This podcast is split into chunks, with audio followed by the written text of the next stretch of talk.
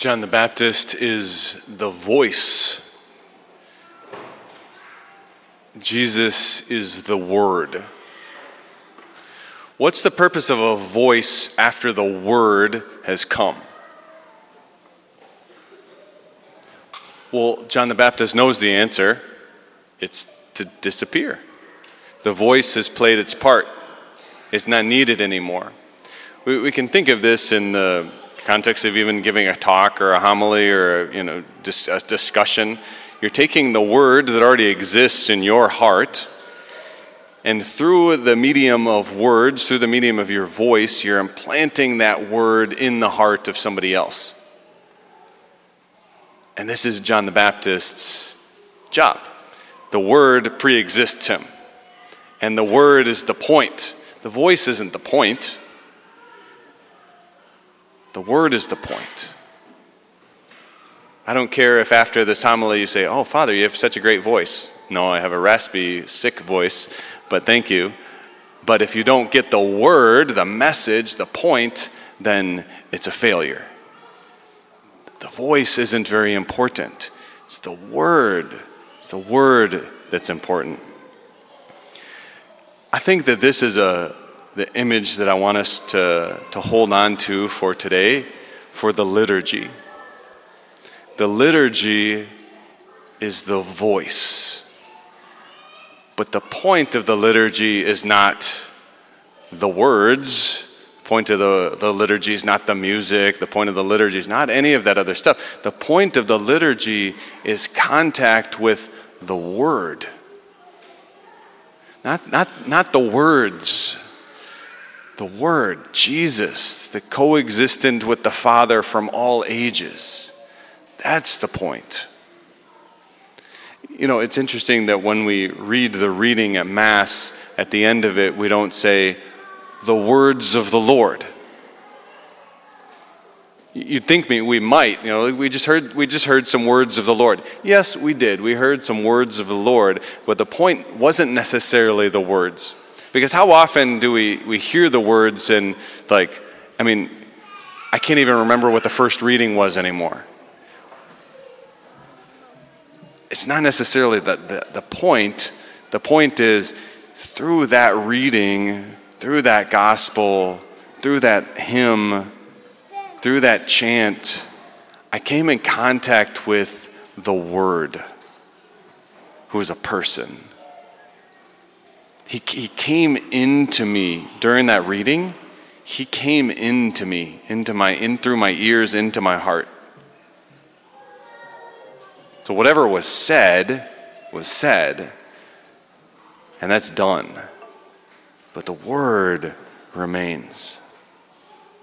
This is why after each reading, after the homily, after, after the uh, Holy Communion, we just sit. We just sit in silence because actually that's the important part is staying with the Word. I think we get distracted in Mass. We get distracted by a lot of things, but I think the thing that we get most distracted with are the words like oh yeah I, I, missed i missed that part or i want to what, what, what, was that part or i didn't get that or i don't understand that part or shh, quiet your baby so i can hear what the priest is saying up at the altar. Like all these all these things we can get distracted by the words and miss the word. We can get distracted by the voice crying out in the desert and miss the coming one the word this is, this is very much what's happening in the gospel. People are coming, Are you the Christ? Are you the prophet? Are you the one who's coming? He says, No, I'm not. I'm just the voice, I'm just the messenger. I'm delivering a word to you. This is the liturgy. The liturgy is delivering a word to us, not delivering words to us. Do you know that in the average liturgy, if there's somewhere around 25 pages of prayers that we pray during the liturgy, give or take, you know, depending on your font size. Uh, if there's 25 pages of, of prayers, there's only about four of those that are unique to this particular liturgy. There's only four pages of, there's, there's a couple chants, there's the readings, uh, and then the opening and closing prayers. Those are unique to this liturgy. Everything else is exactly the same. It's this, always the same penitential act, the same Gloria, the same creed, same Eucharistic prayer. Those are all the same. That, that, should, that should tell us that actually, you know, it's not, it's not so important that you hear those every single time. They're, they're a medium for us to encounter someone. The most important thing that happens at Mass?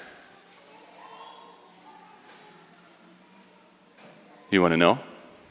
The most important thing that happens at Mass is not what happens on the altar.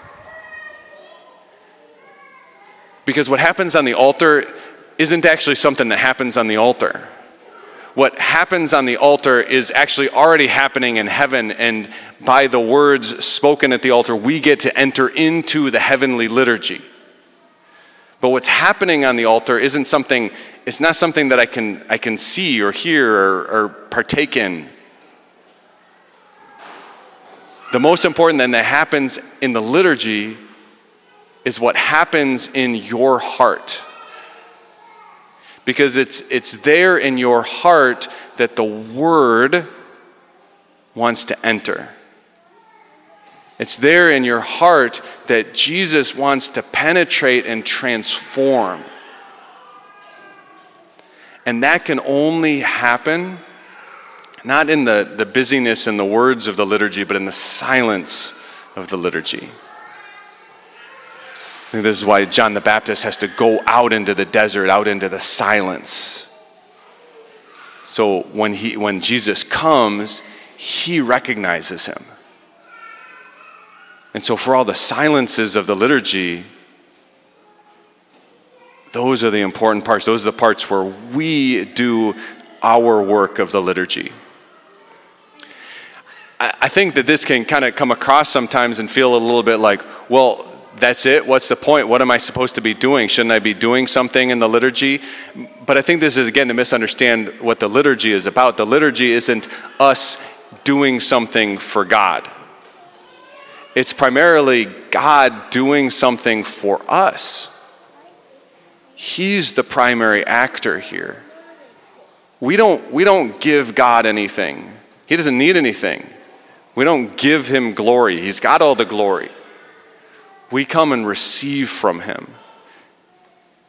And so, yes, our, our, pas, our, our posture is, is of passive receptivity, active listening, you could say, waiting. That, that can go against our modern sentiments of wanting to, to do something. It can also, it can also be, it, can, it, it, it requires humility.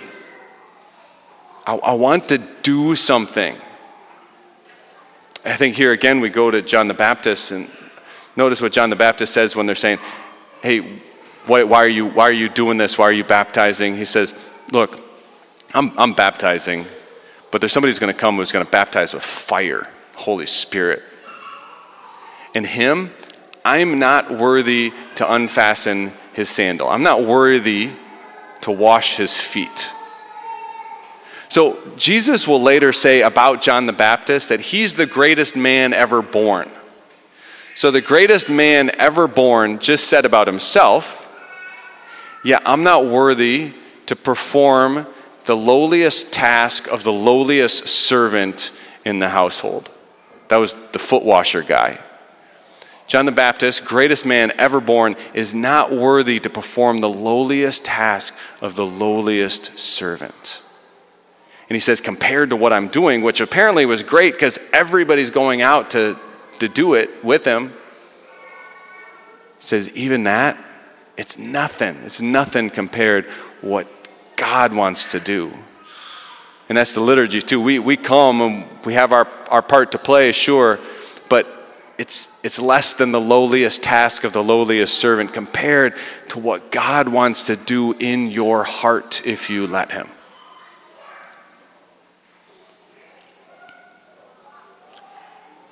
And so let's, let's allow the liturgy to, to do what it's meant to do, to be what it's meant to be, to be the voice, the avenue of encounter with the Word.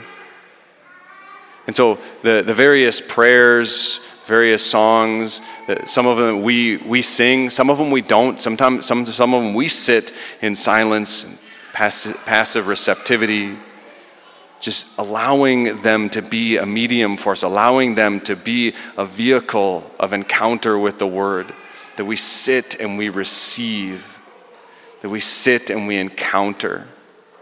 I think if we learn how to enter into the liturgy in this way, it just transforms everything. I think, I think too, we hear, we, we find that our, our Sunday obligation of worship and rest come together in a beautiful way.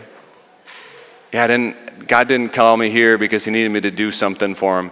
He called me here so that He could rest and I could rest in Him. That, that takes practice, it takes discipline, it takes humility, the humility of John the Baptist. That I'm not needed to do something, but just to be.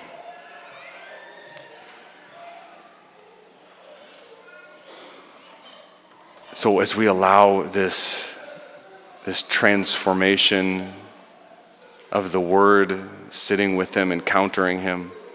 Let's not, let's not get distracted by the words. Let's not get distracted by the voice, the music, whatever. But let's just open up our hearts so that when the Lord does come in the sacrament, that we can again hear the words of John the Baptist Behold, the Lamb of God. And then we, we can respond as we've been responding the beginning of, of the church. Lord, I'm not worthy, but only say the word, and the word will heal me.